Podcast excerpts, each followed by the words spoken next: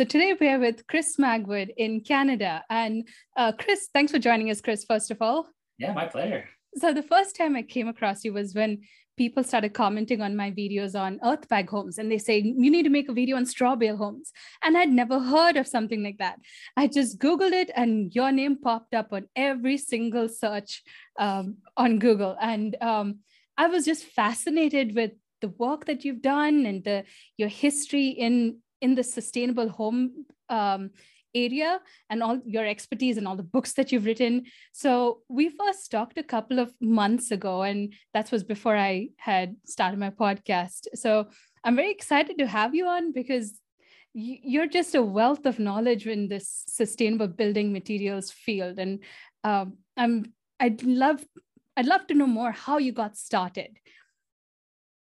Well, I got started just as a as an owner builder who um, you know, I wanted to make a house for my family that was affordable and uh, good for the planet and healthy for us and efficient and you know all of those kind of criteria that uh, that people often have when they think about you know a, a home.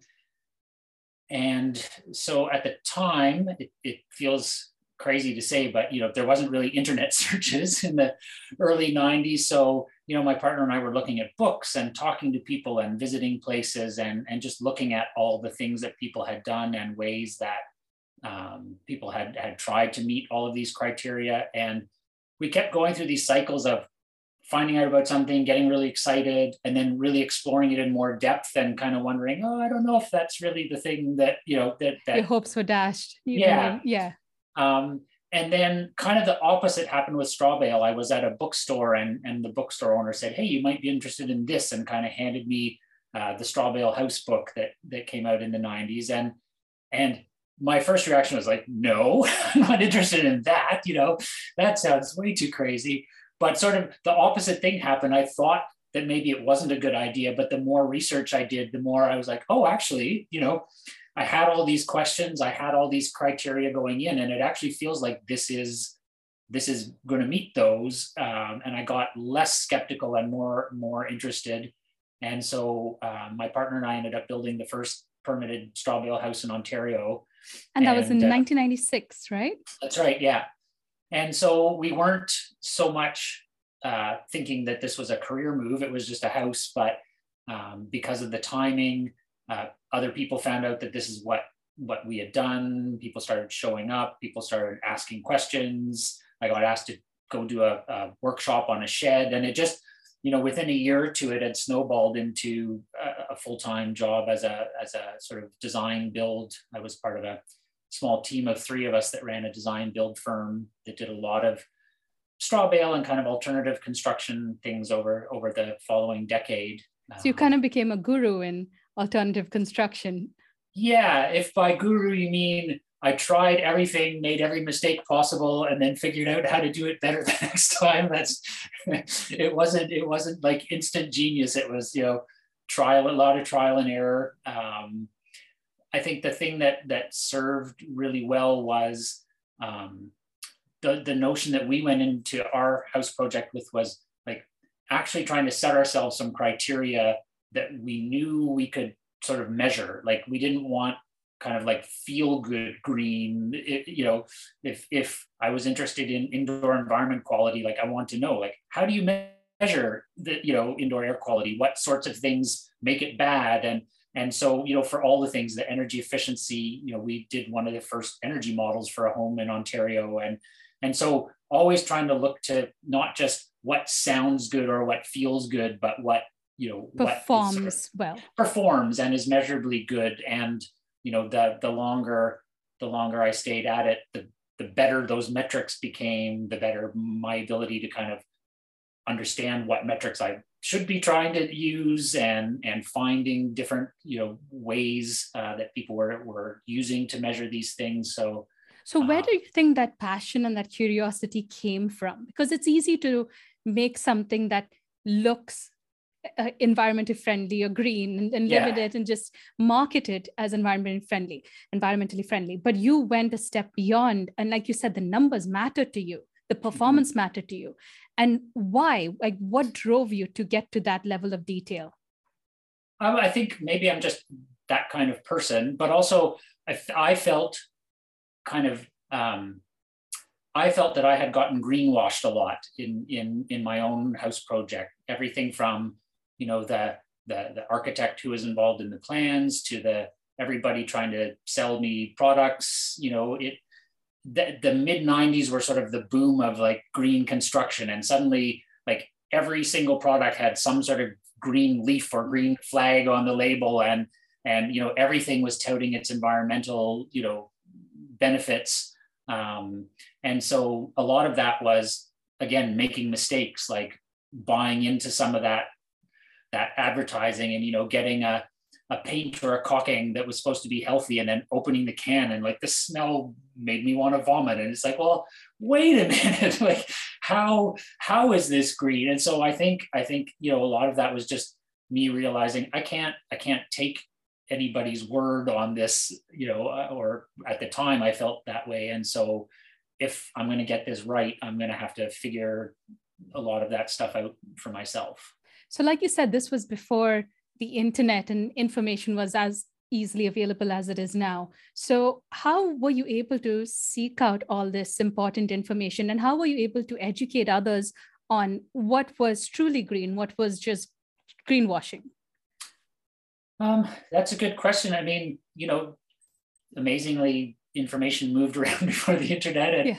so there was, you know, there was um, attending conferences, there was, you know, phone conversations with people, there were meetings with folks, there was uh, a lot of, you know, reading of of books. You know, the Healthy House book came out around that time, prescriptions for a healthy home. So, you know, there was there was information. It, it just wasn't as quickly at your fingertips, but in a lot of ways, that information was was a bit could be a bit more reliable because you know if somebody's going to publish a book on how to make a healthy home they really researched it and a publisher mm-hmm. got behind them and there was you know an editor and at least some level of verification versus you know today where it's like yeah i took 10 minutes idea, to write this article make a slick website and like suddenly you're selling you know a, a green building idea um, and I think there's great things about the way that that's happened, but I, you know, there was there was information out there. It was just a little harder to find it. Um, but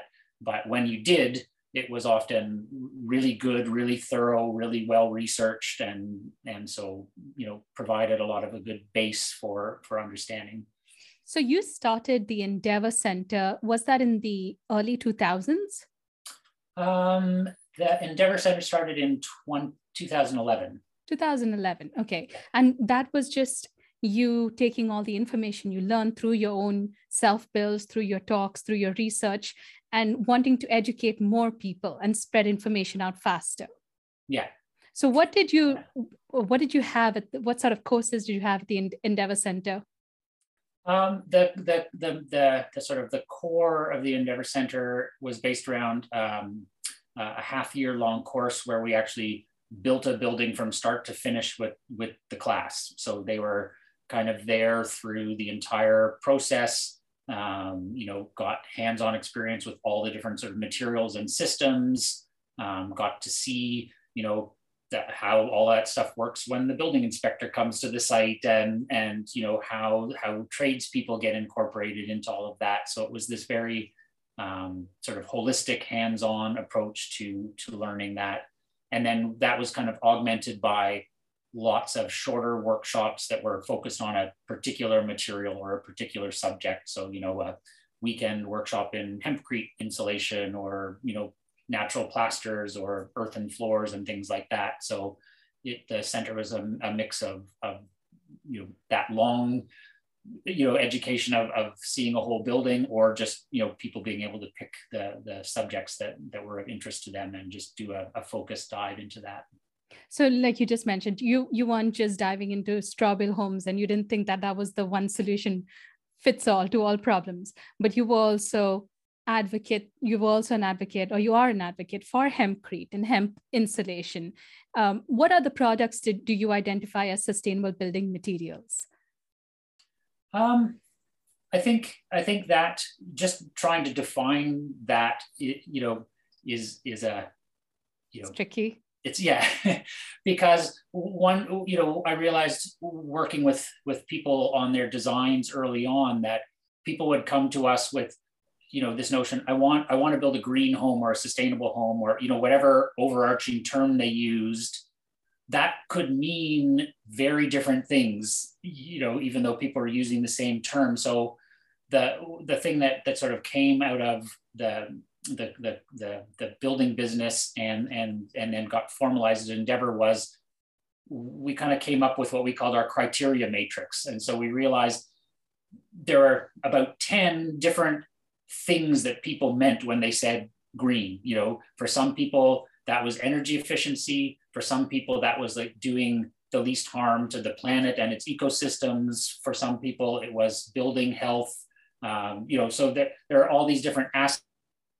And what we realized is depending on how people prioritize all those different aspects of a green building, you make them a different building. So, you know, a straw bale building was not always the solution. A hempcrete building was not always the solution. The solution was find out what what mattered to the to the person sort of commissioning this building find out what their most important criteria are and then you use the materials that get you the building that that does that so um, you know in our criteria were also things like does do you want this to be fully building code compliant or are you willing to go through some alternative compliance you know pathways to you maybe get, get, a, a more building out of either one okay. of these but but if you if you don't want to take say the extra time or spend the extra money or want the the hassle of going down the alternative compliance path then a straw bale building might not be for you but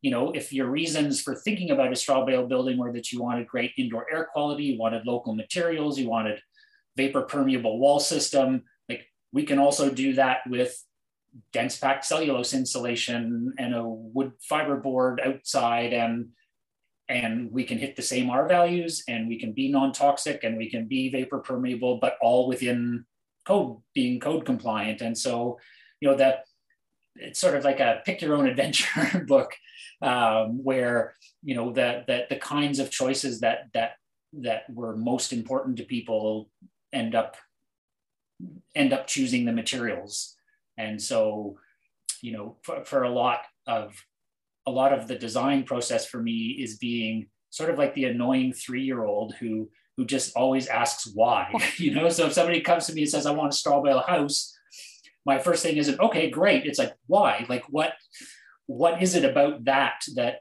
that you know that attracted you and and like just keeping like every answer, I'll just do why again until it's like, okay, now we're at the root of, of, this, and now now I understand why. So now let's build back up from there to make sure that all of the choices around the design and the materials are answering those critical questions um, rather than feeling like this thing does. So going for it. Um, okay, that that yeah. makes sense. Yeah, like get yeah. to the the core reason of why you're doing this build and and your client may not have even known the reason that they were doing this but by you prodding them and and, yeah. getting to that core reason that that's how you got there so yeah and, and it's true sorry. quite often quite often you know people did their eyes kind of got open to criteria that they hadn't even thought about right like indoor environment quality what's that? Like you know and then and then once you start explaining it they're like yeah of course i want i want a house with no toxins but i hadn't even considered the fact that that was even a problem. But now that you've mentioned it actually that's my number one priority or you know that's like among my top priorities because of course i don't want chemical off gassing in my house or you mm. know i want really good water. I want you know all those things that that support my own health. Um, so yeah it's you know letting people know what you know what all those core choices are and then let the material selections kind of flow from from meeting those. So i'm trying to wrap my head around how you conduct these projects. And all of these projects were in canada right? Yeah. Okay. So you a client approached you with the project and then you tried to decipher what they really wanted come up with plans. And then your six month courses that you provided at the center were they other people who like third parties and just random people who had signed up for this and then would build this client's home? Yep. And what was the client ever involved in the build as well? Um sometimes. We didn't we actually didn't do a lot of uh, homes in in with Endeavour. We mostly tried to do public buildings okay. so we worked on things um, like outdoor education centers we did um, uh, a food bank and thrift store. We did, um, you know, that that kind of um, more public buildings, so that the the class wasn't, you know, they were paying to come and learn, but they weren't paying to support some random individuals, you know, yeah. house construction. They were sort of also contributing something to the community where we were building, and um, you know, a building that that educated them, but then also goes on to educate all the users of the building. So as much as possible, we tried to to sort of find projects that that that, that included that kind of more public element. Did mm, I'm assuming many of the people that you trained in these projects went on to build their own sustainable homes as well after their courses. Yeah, yeah, we had people who built their own houses. We had people who started careers um, either as um, builders or more more people sort of started uh, you know businesses as subcontractors because they found you know a part of what we did at Endeavour like i'm really i love um, you know natural plasters or i love you know installing solar or you know things like that. So a lot of people kind of found their own specialty and and and did that. Um, we would always have people who were already um, either architects or engineers or you know building designers who who wanted to understand the materials and the approach in a more hands-on way and so then could kind of start to incorporate that. So we we always had a really mixed um, group of people um, in those classes so while you were running these classes you also somehow found time to write eight books on healthy build healthy building and sustainable building materials right yeah so, uh, what what's the content of the books, and how did you manage to structure them? Um, well, they're they're some they're kind of everyone's a bit different. There some are specifically about uh, uh, you know a, a, material or an approach. So um, you know did a, a couple of uh, early books on straw bale construction, done one on hempcrete, um, did one on on prefabricated uh, panel systems. So you know things that are like you know this a very in-depth look at a, at a particular um, uh, element. And then a couple buildings were about the approach that I've just been describing. So um, I did one called Making Better Buildings that that is sort of you know all about those criteria and then all the different materials and how do they fit those criteria. Um, and then sustainable, essential sustainable home design is kind of like how do you take those criteria and kind of you know turn it into your own house plans. Um, so yeah, they're, they've all been different. The, the, the newest book is called Build Beyond Zero, and it's about um, looking at how do we turn, not just sort of reduce the carbon footprint of buildings, but how can we turn buildings into the planet's sixth major carbon sink? Um, so sort of uh, looking at, at building as a way to kind of flipping it from trying to do less harm to actually you know buildings good. that do real good for uh, for the climate and then and then also in all those other ways we've been talking about you know people's health and affordability and accessibility and you know equity and justice and all that kind of stuff i think there's a real convergence where where the kind of climate crisis we're in now has the potential to change how we build, not just for the climate, but in all of those ways. And and you know, I'm pretty. That's very interesting. That. Yeah. Yeah. So you, I've I read a quote from you somewhere uh, on another interview, and it said that we have to look past energy efficiency and look at carbon use, carbon footprint of buildings, and how like like you just described, not just how the building functions and and hope that it affects the environment less than it currently does, but actually make it better for the environment? And what are some specific ways you think that homes could actually or buildings could actually do that?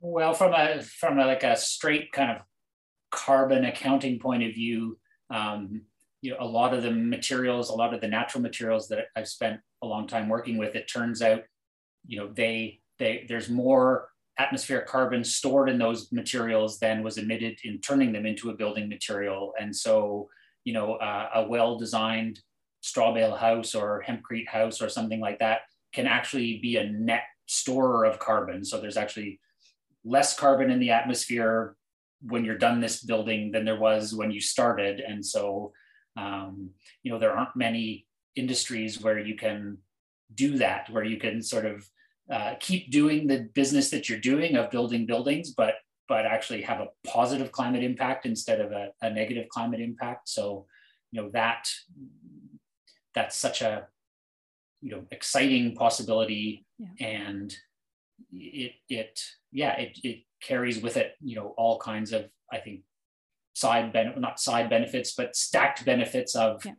you know like you those, talked about equity and other things yeah those natural materials tend to have be non-toxic. They tend to come from local economies. They tend to support local farmers and foresters and you know recycling centers and stuff like that. And and um, you know they can be put together by people from the community. And you know it just there's if we if we kind of think about it holistically, there's a way to not just like fix the climate by numbers, but to fix the climate by numbers and you know in a in a meaningful way for everybody like the intangible part like yeah. that's what you're talking about yeah. Yeah. So um so what do you think the biggest hurdle is to achieve to achieving that that ideal building that actually does good for the environment? Is it that like straw bale homes or hempcrete homes are heavily reliant on manual labor is it the the learning curve associated with it why do you think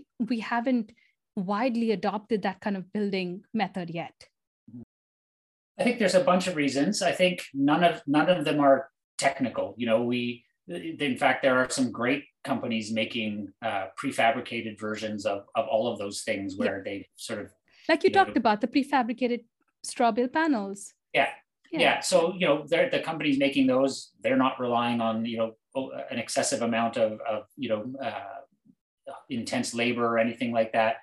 I think mostly, well, I think there's a few things. There hasn't been a compelling reason to make this switch. You know, at best, the these the, these approaches, say like prefabricated straw bale panels, are cost competitive. You know, they're they're basically the same cost as existing approaches to building. So you, you're not going to save money by doing it, but you also have to change your another, supply chains. Yeah, you have to retrain your crew. You have to, you know, there's a there's a whole bunch of work involved in in changing it. Even if it doesn't cost you more, why would you put in the effort when th- there's no financial return? I think maybe now the climate is one of those reasons that might you know that might help push more people in that direction um, and also That's there, interesting. You know, I'm sorry. I'm sorry. I don't mean to interrupt you, but okay. um, I've, now that you're talking about this, uh, it makes me think about carbon credits. And I, I, recently started diving into carbon credits and how it's it's very uh, there's a lot of greenwashing going on in that sector. But if we're able to somehow eventually apply that to homes, that could be an added incentive to building better homes. Like if your mm-hmm. home like you say, is actually doing good for the environment and that counts towards certain carbon credits, that's the financial incentive for new homeowners and new builders. Yeah, and I think there's there is interesting stuff going on. Um, there's an American startup called Aureus Earth that's particularly looking at uh, offering carbon credits for carbon stored in buildings and building materials. Uh, Puro Earth is doing something similar in Europe right now. So I think yeah, I think that is that is you know one one potential pathway um, to to kind of yeah incentivize if if you're not going to make the building less expensive, but but you can earn you know a few thousand dollars per building in in uh, in carbon credits, then that that's another motivation. I think you know another one of the reasons it, it sounds maybe counterintuitive, but but these technologies are actually too simple. They're too easy you know, by and large, when you when people invest a lot of money in a new building product or a new building material, they're doing that because they have a patentable idea that you know they can they have intellectual property control over. You put in the investment you own that idea for you know however many decades and you you know you then recoup your investment. Most of the things like you know say a prefab straw bale wall company like there's there's almost nothing there is nothing patentable there. Yeah. it's it's really easy. It's really straightforward.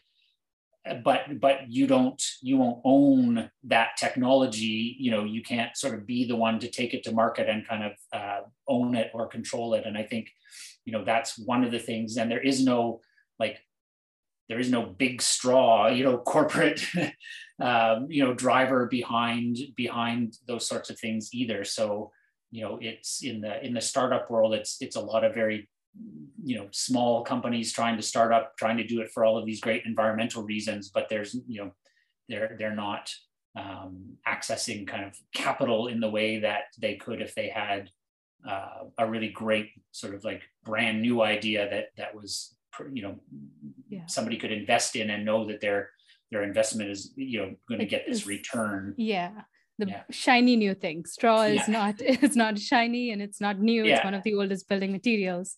So it's hard to excite people with that idea. Yeah.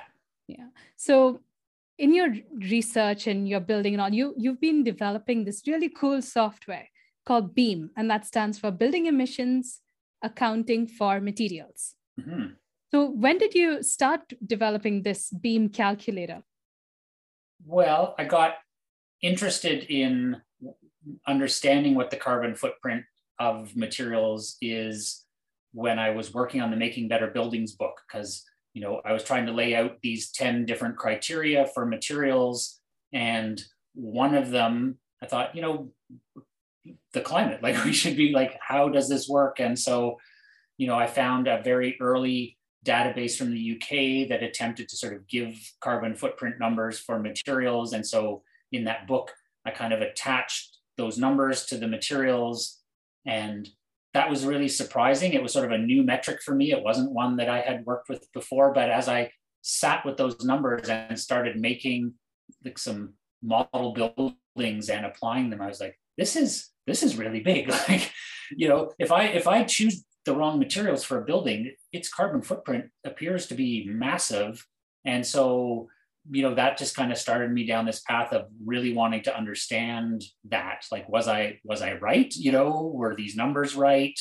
And so you know over the course of a few years of, of just self-motivated research and then i went back to school and did a master's degree um, in the process of doing that master's degree i realized well i'm going to need to make some sort of tool for me to look at these buildings because i can't find anything that does what I want it to do. Um, and so coming out of that that that master's thesis, I kind of had this clumsy spreadsheet tool that I could use, but nobody else could use. But it, you know, it gave really good answers. My academic supervisor was like, "Yep, you know, you're doing all of this right. Like all the math is good." Um, and so that kind of um, just started on the path of you know maybe maybe this should turn into something that other people can use too. And so yeah it's been it's taken uh, a while. It's taken about 10 years or so. Yeah. I mean the, the last two years of like really intensive focused development time on beam. We've had a, a really small but really good team working on it full time for uh, for quite a while now. And uh, yeah it just got and released. you've chosen to release it for free for anyone to use right? Yeah. I mean we're hoping that people will contribute to it. You know, we we didn't want to put it behind a paywall because we want to make sure that anybody could access it. Um, but we're really also, um, you know, hoping that people who do access it and find it useful will kind of contribute, and that will allow us to keep, you know, developing the tool and stuff. So it's it's free, but we really hope most people will pay for it. So right now it uh, calculates the carbon footprint for a or building emissions for walls and stuff, but you hope to broaden the scope of BEAM to include MEP systems and other components of a building too. Yeah, so right now it, it's got all the materials that you might use for kind of the structure, the enclosure, and the partitions. So, um, which is you know the bulk, like it's the main mass of of a of a of a building, um, and it's also the materials where there's the greatest difference between the options. So you know the difference between like flooring A or B can be sometimes 10 times, you know, the amount of emissions or a cladding or an insulation. Like there's there's some really wide spreads there. So um, and the, the data is the best for those materials right now. But yeah, we really are hoping to expand it also into the mechanical and electrical and plumbing stuff, the things like final finishes like paints and stains and and other categories like that. And but caulks right too, of, maybe caulks and sealants. Yeah, yeah. But yeah, we we sort of concentrated on the the sort of bulk materials that that you know in the end are I think are still going to make up the majority of the the emissions for the building. But um, but we had that was the the place where the data was the best and the people could make the biggest difference by by seeing those numbers. Yeah. So now that you have moved on from the Endeavour Centre and you you moved on to writing a new book, you moved on to releasing this beam calculator. What do you have in store for the rest of this year and the coming years?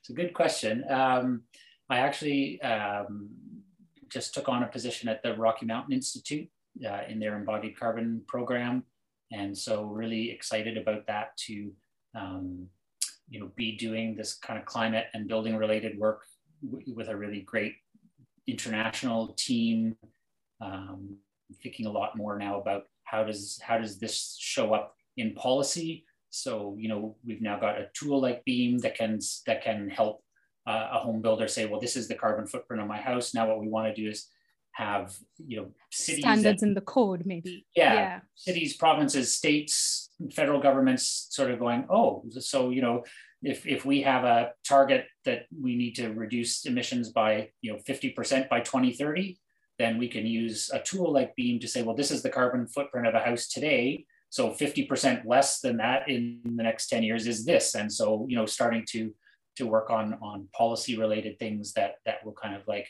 connect those two. Now we have we can generate good numbers for buildings. Now we can sort of generate some some policy that that kind of pushes everything in in that direction. That and, seems and, like an exciting new step in your career. Like you're using all the information you've gained for the past 20 years or so towards like enact changing policy changing building codes and having a larger impact on the building sector. That's very exciting. It is. Yeah it is really exciting. It's uh and i think you know it's really great to to have arrived here from from a hands-on hands-on approach practice, exactly rather than um, just theoretical. it's, yeah it's not just an academic exercise where it's like oh i made these models and i made this tool and you know it's in theory here's some answers. It's like well no i, I know how buildings get built. I know how conventional buildings are built. I know how these alternative buildings are built. And you know so the, the numbers that we're generating are real, real and we can you know look at them in sort of like worst case scenarios, really average scenarios, best case scenarios, and be able to talk to policymakers about like from a point of understanding like what will it take the building industry to move in this direction? You know what what are the obstacles? What are the hurdles? Um, where are the easy wins that you can push quickly? Where are the things that are going to take more time and more support? So and yeah, your, your like ex- a, a, a career of building to a point where you know I can have those conversations in those different with those different stakeholders um, in, in a productive way, I think. And your experience talking to clients and asking them why, why, why is going to help you talk, in talking to policymakers who may not be familiar with all these topics, helping them understand exactly how policy needs to change or why certain things in the policy are ineffective. Like helping them understand like the most elemental, simplest part of the of, policy that that's truly going to make a difference. Yeah i hope so. And and then you know also trying to learn about what you know what is it like to be a policymaker and and you know like what are the realities of of that? And i think you know my whole career has been pushing boundaries always. Like i'm always wanting to try the new thing but but not ever recklessly um you know like i want to I want to know what I'm trying to achieve. I want to make a good plan to achieve it.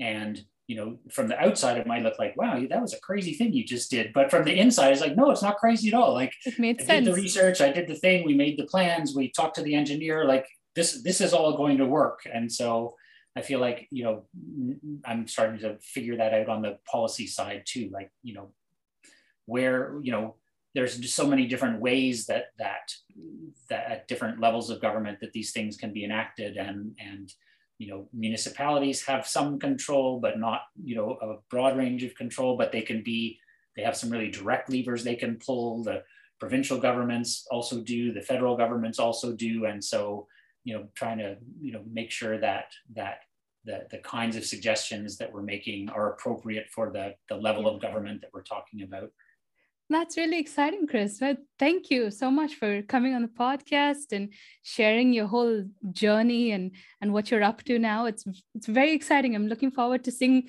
the next eight books that you write over the next couple of years.